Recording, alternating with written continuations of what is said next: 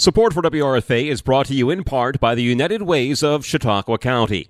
United Way is a nonprofit organization with a mission to mobilize the community to help every person and family improve their lives. Last year, their Volunteer Income Tax Assistance, or VITA program, helped 1,400 households file their taxes for free. This year, the expanded child tax credit is available to Chautauqua County households with children, even if they don't normally file taxes or have a recent income. Nearly every parent or caregiver of a child with a Social Security number can receive up to $3,600 per child, and it's not too late. Learn more at getctc.org/CHQ. It only takes about 15 minutes online to claim the child tax credit and learn about eligibility.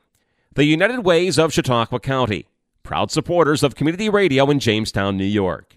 To learn more, visit uascc.org or unitedwaynCC.org. And again, you are listening to Community Matters.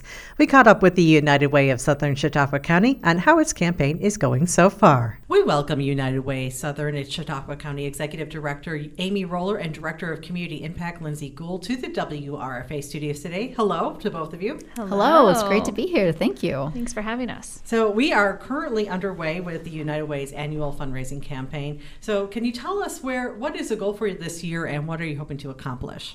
Well, our goal is $1.3 million, and I continue to be blown away by the generosity of our community. And I actually mean that in several different ways.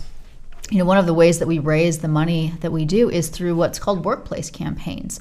And so we go into workplaces, and employers allow us to do a presentation with their employees and allow those employees to give out of their paycheck. And so, you know, that really makes charitable giving accessible for everyone. You know, when it's $2 or $5 a week or a pay period, you often don't miss it, but collectively it makes a really big difference. And, you know, this year we've been able to go into some employers that we never have before.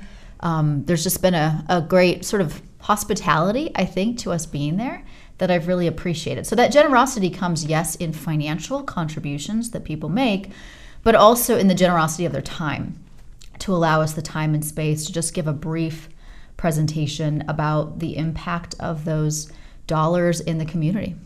Mm-hmm. And what are you seeing in terms of the biggest needs in Southern Chautauqua County right now? Well, I mean, this isn't going to surprise anyone because it's in line with what's happening nationally, but certainly, you know, workers and people are feeling the pain of inflation, rising costs of food and basic needs. And for most of us in Chautauqua County, we really fall into that category of what we at United Way call ALICE. And so that stands for Asset Limited, Income Constrained, Employed.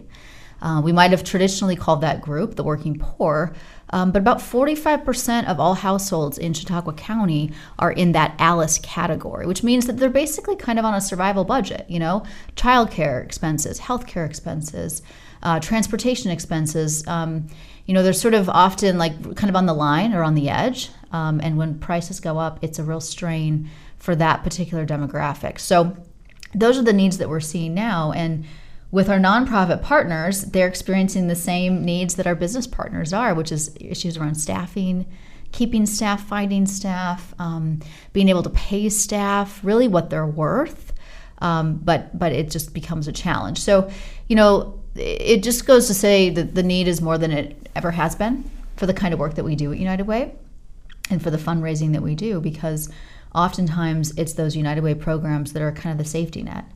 And so where government benefits are ending for someone, that's where oftentimes the United Way dollars and contributions are stepping in. So it's challenging times for a lot of people, but I think we're a community that pulls together and supports each other. That's what I see every day. So I continue to be very hopeful. Mm-hmm. And at the campaign kickoff in September, we talked about how the pandemic had led to United Way to pivot and how it does its campaign. And obviously the pandemic is a lot of things you're just talking about. Inflation is part of where inflation came from, was out of the pandemic. So what are some of the things that you have done as an organization to help pivot during the campaign season? You know, certainly like more electronic ways of giving. You know, people can text to give. Even right now on the radio, if you're listening, you could pull out your phone and you could text United We Can to 91999 and make a donation, you know, right then and there. Lots of presentations that are now on Zoom with different companies. We do a Zoom presentation with M&T Bank and all their branches at the same time before the branches open up in the morning. And it's a great way to connect with their employees and a lot more convenient for them than trying to schedule a time where we can come in person and they can get everybody together. And we've, just lots of ways of connecting with people virtually, much more live on Facebook and those sorts of things than we probably ever did in the past. And I think that just generally, we're thinking more innovatively about everything. You were sort of forced to do it during the pandemic. And now everything we do, we look at it and we say, do we have to do it the way we always have?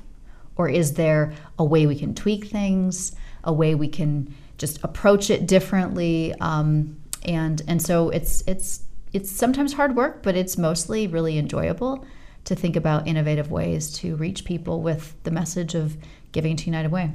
Mm-hmm. And when we're not in campaign season, obviously you're doing a lot of allocations and things, but you've also been involved in a variety of other community projects. And one of the things that the United Way was the lead agency for the Empire State Poverty Reduction Initiative in the city of Jamestown. We call it ESPRI.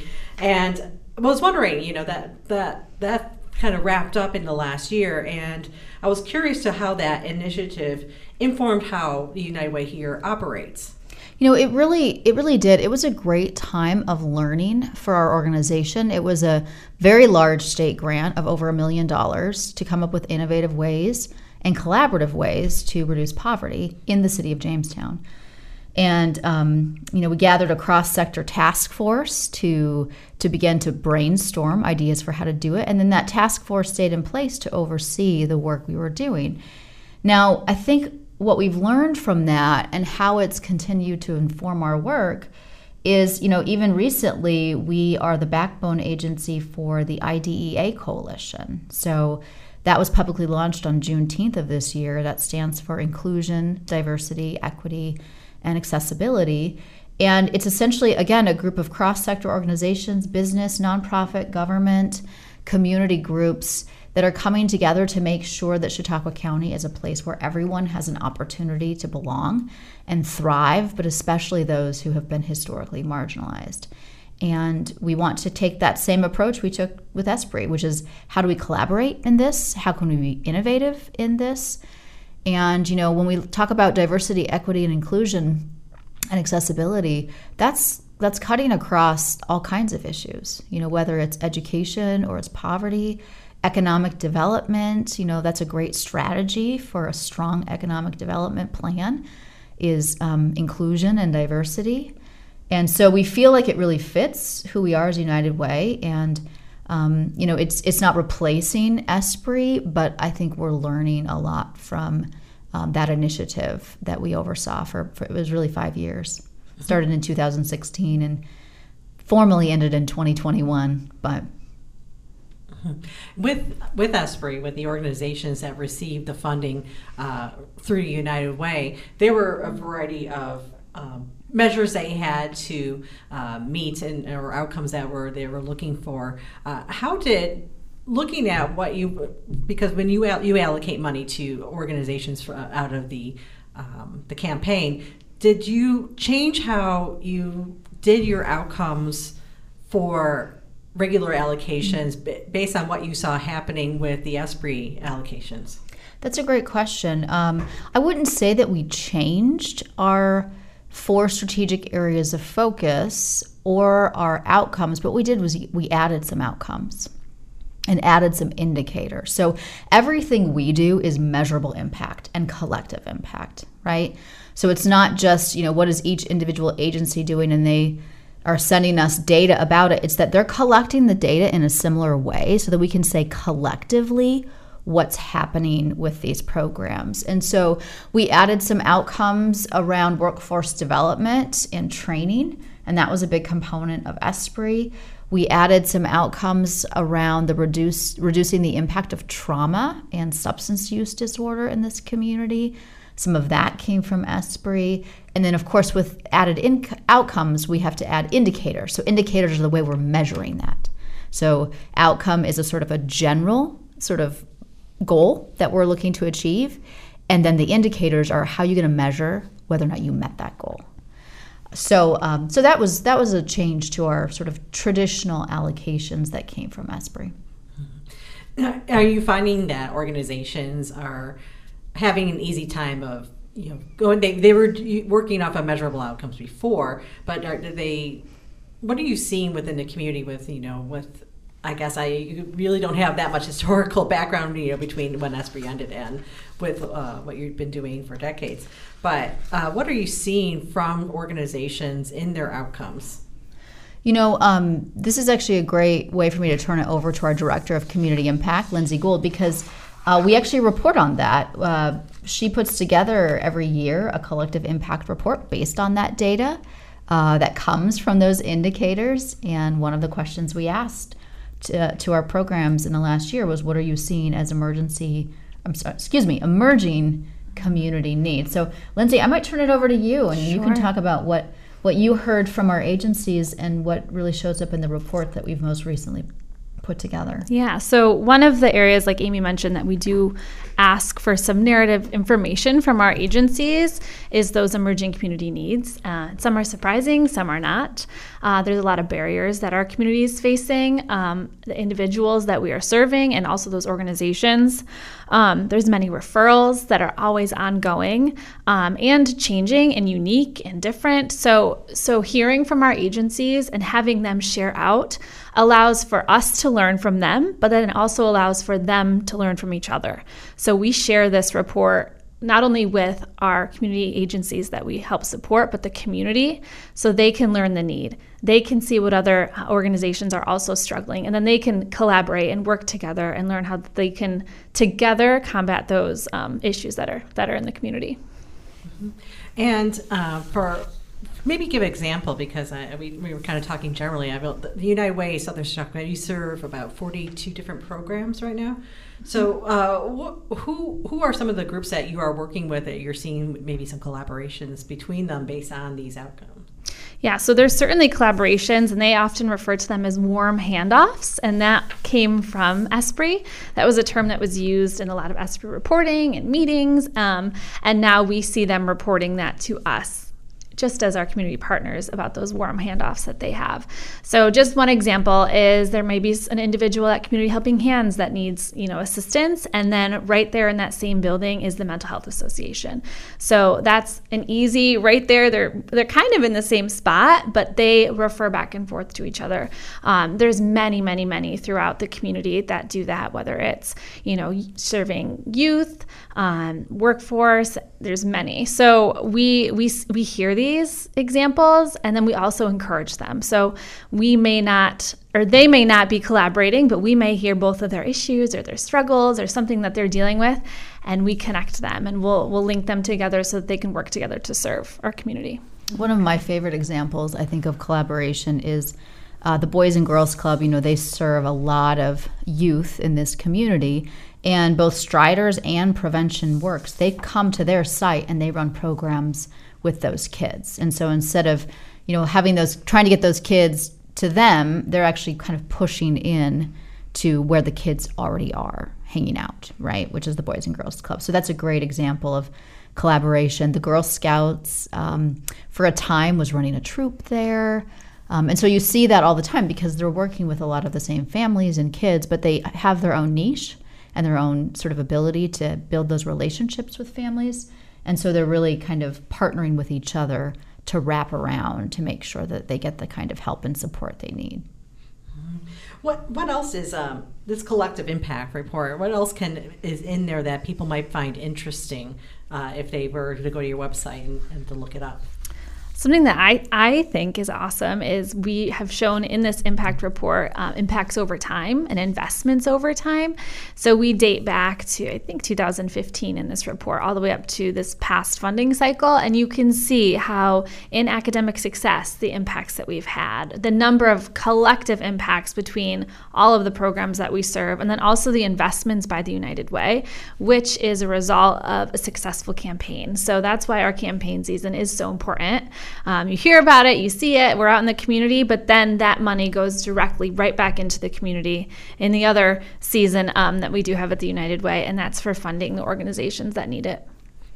I think, too, to bring it back to something I mentioned earlier on, I had mentioned ALICE when we were talking, and in this report, not only did our agencies mention how they're serving, you know, these ALICE households, but we have a hyperlink in the report. So if you want to learn more about ALICE, you can simply click, and there is a wonderful website with all kinds of data about ALICE in not only Chautauqua County, but New York State and nationwide. And so there's a lot of resources in this report for the community to learn more.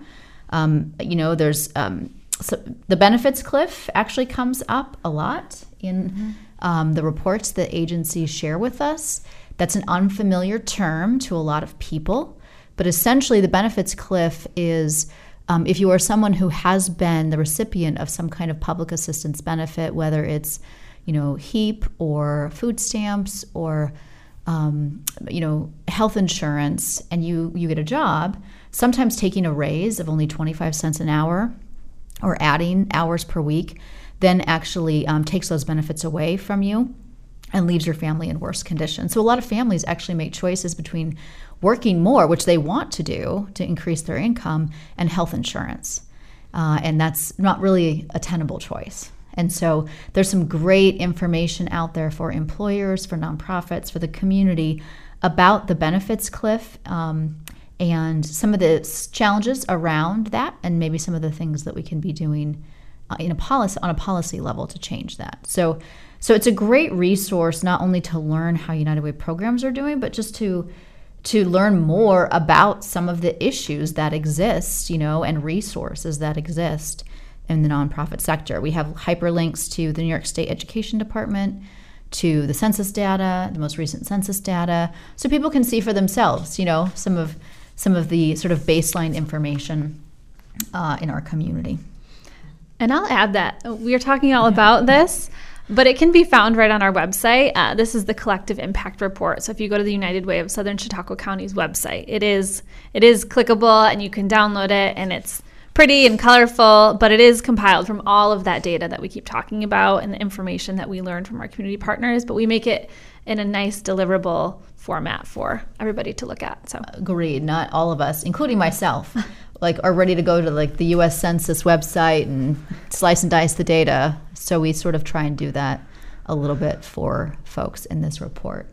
One thing I sort of found very hopeful and inspiring in the report is we actually compared high school graduation rates from New York State since 2018 to this past year, and then the graduation rates in United Way funded programs with kids.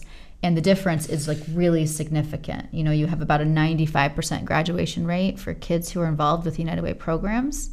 And, you know, the typical one for New York State is somewhere around 73%. So what it shows is that these programs are having an impact. They're making a measurable difference in the outcomes that we have identified around, you know, kids entering school to learn, ready to learn, to staying on track to graduate so that they're career and college ready.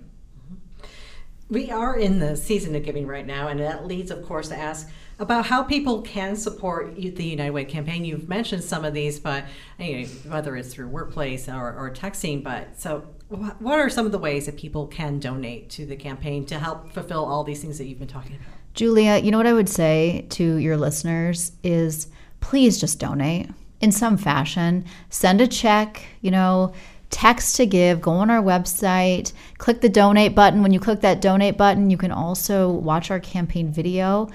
And I say that because if you look at the list of agencies that we support and fund, I am telling you every single person in this community in some way has benefited from these supports and services. Someone they love, their family, their kid, you know, their parent or grandparent.